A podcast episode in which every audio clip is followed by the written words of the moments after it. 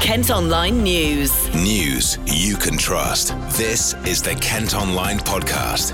Nicola Everett. It's Monday, the 2nd of March, coming up. Six years after it closed, we find out what could happen to a former Kent airport. We believe that this airport, through training, recruitment, and employment, can transform the economic prospects of the area. Thousands of children find out which secondary school they'll be going to. Don't panic. Um, you can file an appeal from when you get your notification. And Gillingham's unbeaten run comes to an end. Too many players out there weren't at it and had an off day, and you know when you've got six or seven that aren't quite at it, it's difficult to then to go and get a result. Kent Online News.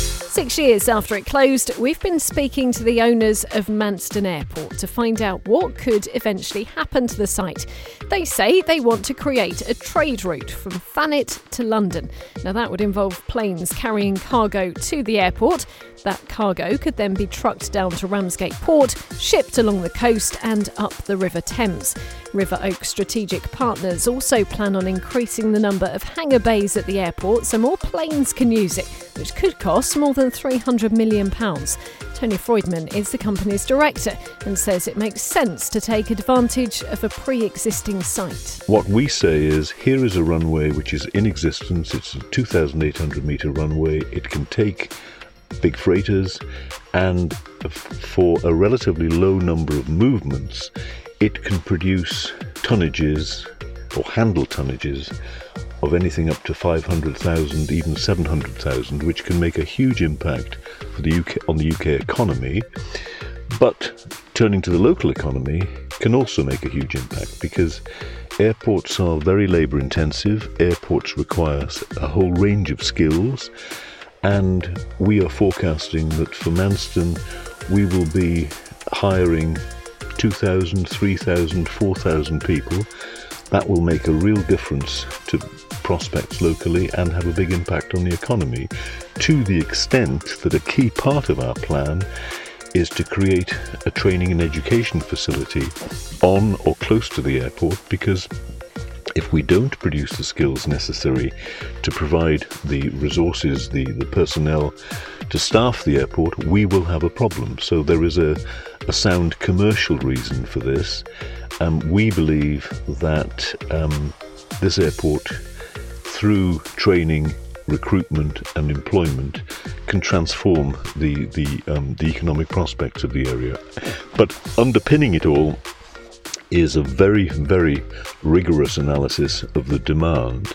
If there were no demand for freight and for cargo, this wouldn't work. We say that there is a demand, and the final point on this is to say that we will be investing in significant amounts of infrastructure which none of the airport's previous owners ever did.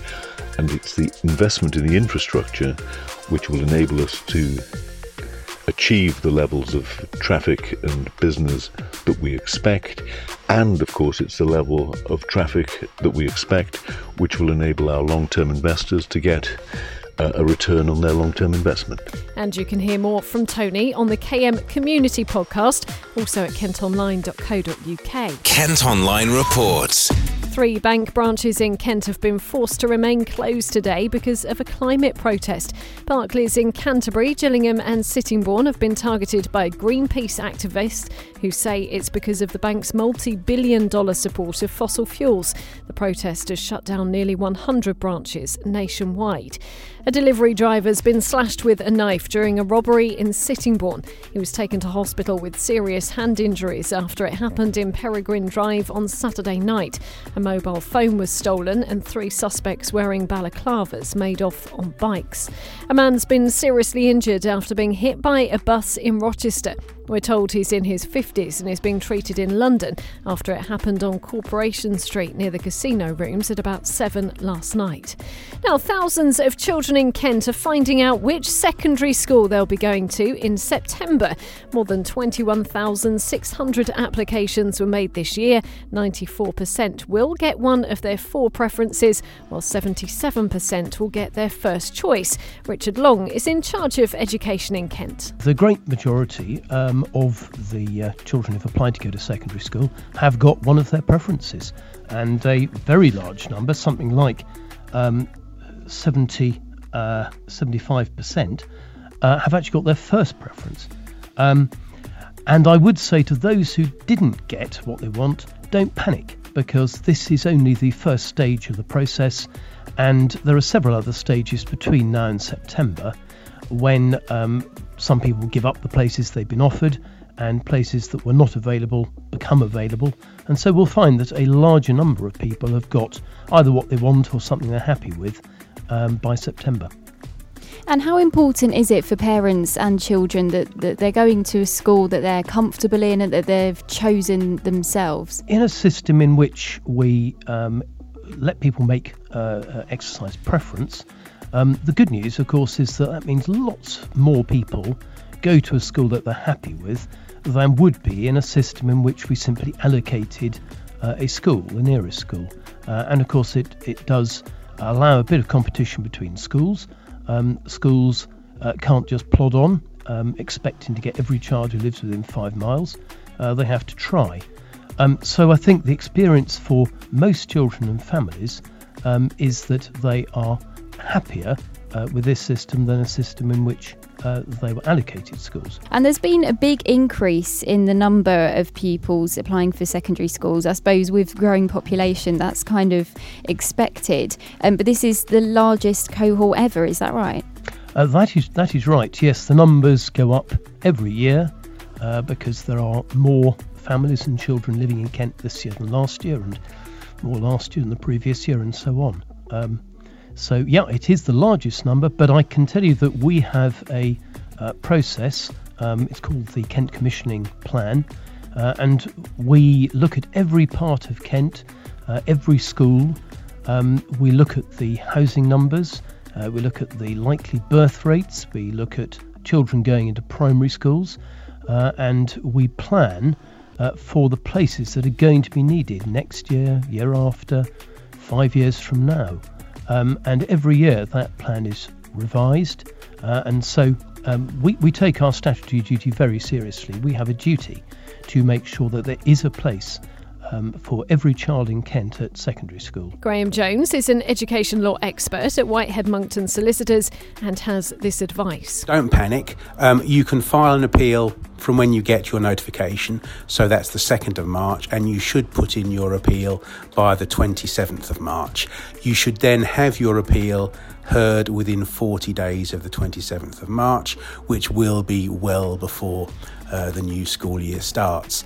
Um, the, the appeal form is online, you complete it, you send it off. Now, the one thing to check is the school that you're appealing for, um, because if you look online, it will say whether they have their own appeal form or whether you use the form that's available on the KCC website. But you complete that, you send it off, you'll be notified of when your appeal will be heard. There'll be a panel that will hear the appeal. It lasts about half an hour. The appeals take place 9:30 to 4:30 Monday to Friday. Um, you should be sent before the appeal date the response from the school to your appeal. Um, you are entitled to put in your own statement. You need to take copies along for the panel. There's normally three on the panel. Uh, what you need to explain is why you think uh, your child should be offered a place at that school. Kent Online reports. More police officers in Kent are set to be armed with tasers. The Home Secretary has approved funding to pay for 150 of them. Kent's Chief Constable is aiming to supply every frontline officer if they want one and have passed training. Travelodge has revealed it's aiming to hire 4,000 housekeepers this year and is hoping to attract parents wanting to return to work. The company says it'll offer flexible hours designed to fit around the school run. They have 150 jobs available immediately, including 18 here in the southeast. The demolition of a former leisure centre in Dover is set to get underway this week. Work to knock down the facility in Townwall Street is expected to be completed in May, though it's not sure yet what'll happen to the site. It does mean the local car park will be closed. And more than 100,000 people have now been to see the Museum of the Moon exhibition at Rochester Cathedral.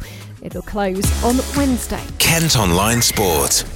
Football and Gillingham's unbeaten run in League One has come to an end after a defeat at home to AFC Wimbledon. A late winner saw the Gills beaten 2 1 at Priestfield, their first loss in 16 league games. Assistant boss Paul Raynor spoke to us after the match.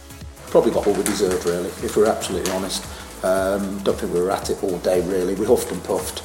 Um, Wimbledon did a good job on us. We're frustrated. They frustrated us. They killed the game and you know made it difficult for us to get going. But uh, and that's what it felt like. We never really got going.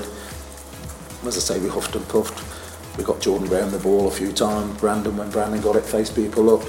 You know, caused them a few problems. But uh, on the whole, I think uh, I think we probably I wouldn't say deserved to, to lose, but uh, you know we, we probably weren't at it today, so we have to take that one on the chin and, and go again. Yeah, they tried to frustrate it, they tried to stop us playing our game, and, and they did it. So you know, sometimes you have to you have to give them credit for how they how they set up and, and what they tried to do, and and they did it well. But uh, you know, it, it wasn't about what they did; it was more about what we should have done today.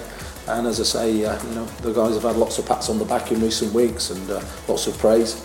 Uh, but uh, yeah, there was a few home truths today. We weren't quite at it, and uh, too many play people, know, too many players out there weren't at it today, and uh, and had an off day. And you know, when you've got six or seven that aren't quite at it, it's difficult to then to go and get a result. Yeah, I think we had uh, we had enough chances to clear the second goal. Uh, we'd have to look back at it. It's hard. There was there was lots of ricochets, and we, we felt as though maybe a couple of chances to clear. Uh, Jack makes a good save, but uh, but as I say, it was the sucker punch, wasn't it? We were we were down to ten men. It was uh, do we stick, do we twist, do we go for the win? You know, three points would have been would have been fantastic for us. So it was a difficult one. We, we stuck with the with the three at the back and tried to go and win the game. And you know, we, we, you know the downside is we go and concede that that, that second goal and, uh, and we, we fall to a defeat. But uh, as I say, we were brave in terms of trying to keep the shape, trying to you know, go for the win, and uh, it wasn't to be, unfortunately. The result means the Gills are now 11th in the table. And in ice hockey, it wasn't a good weekend for Kent's Invicta Dynamos, who conceded 16 goals in their two games. It finished 11 3 to Solent Devils on Saturday before they were beaten 5 1 by Streatham at the ice rink in Gillingham last night. It means they've now gone six games without a win. That's it for now, but for more news throughout the day and overnight, you can head to kentonline.co.uk. News you can This is the Kent Online Podcast.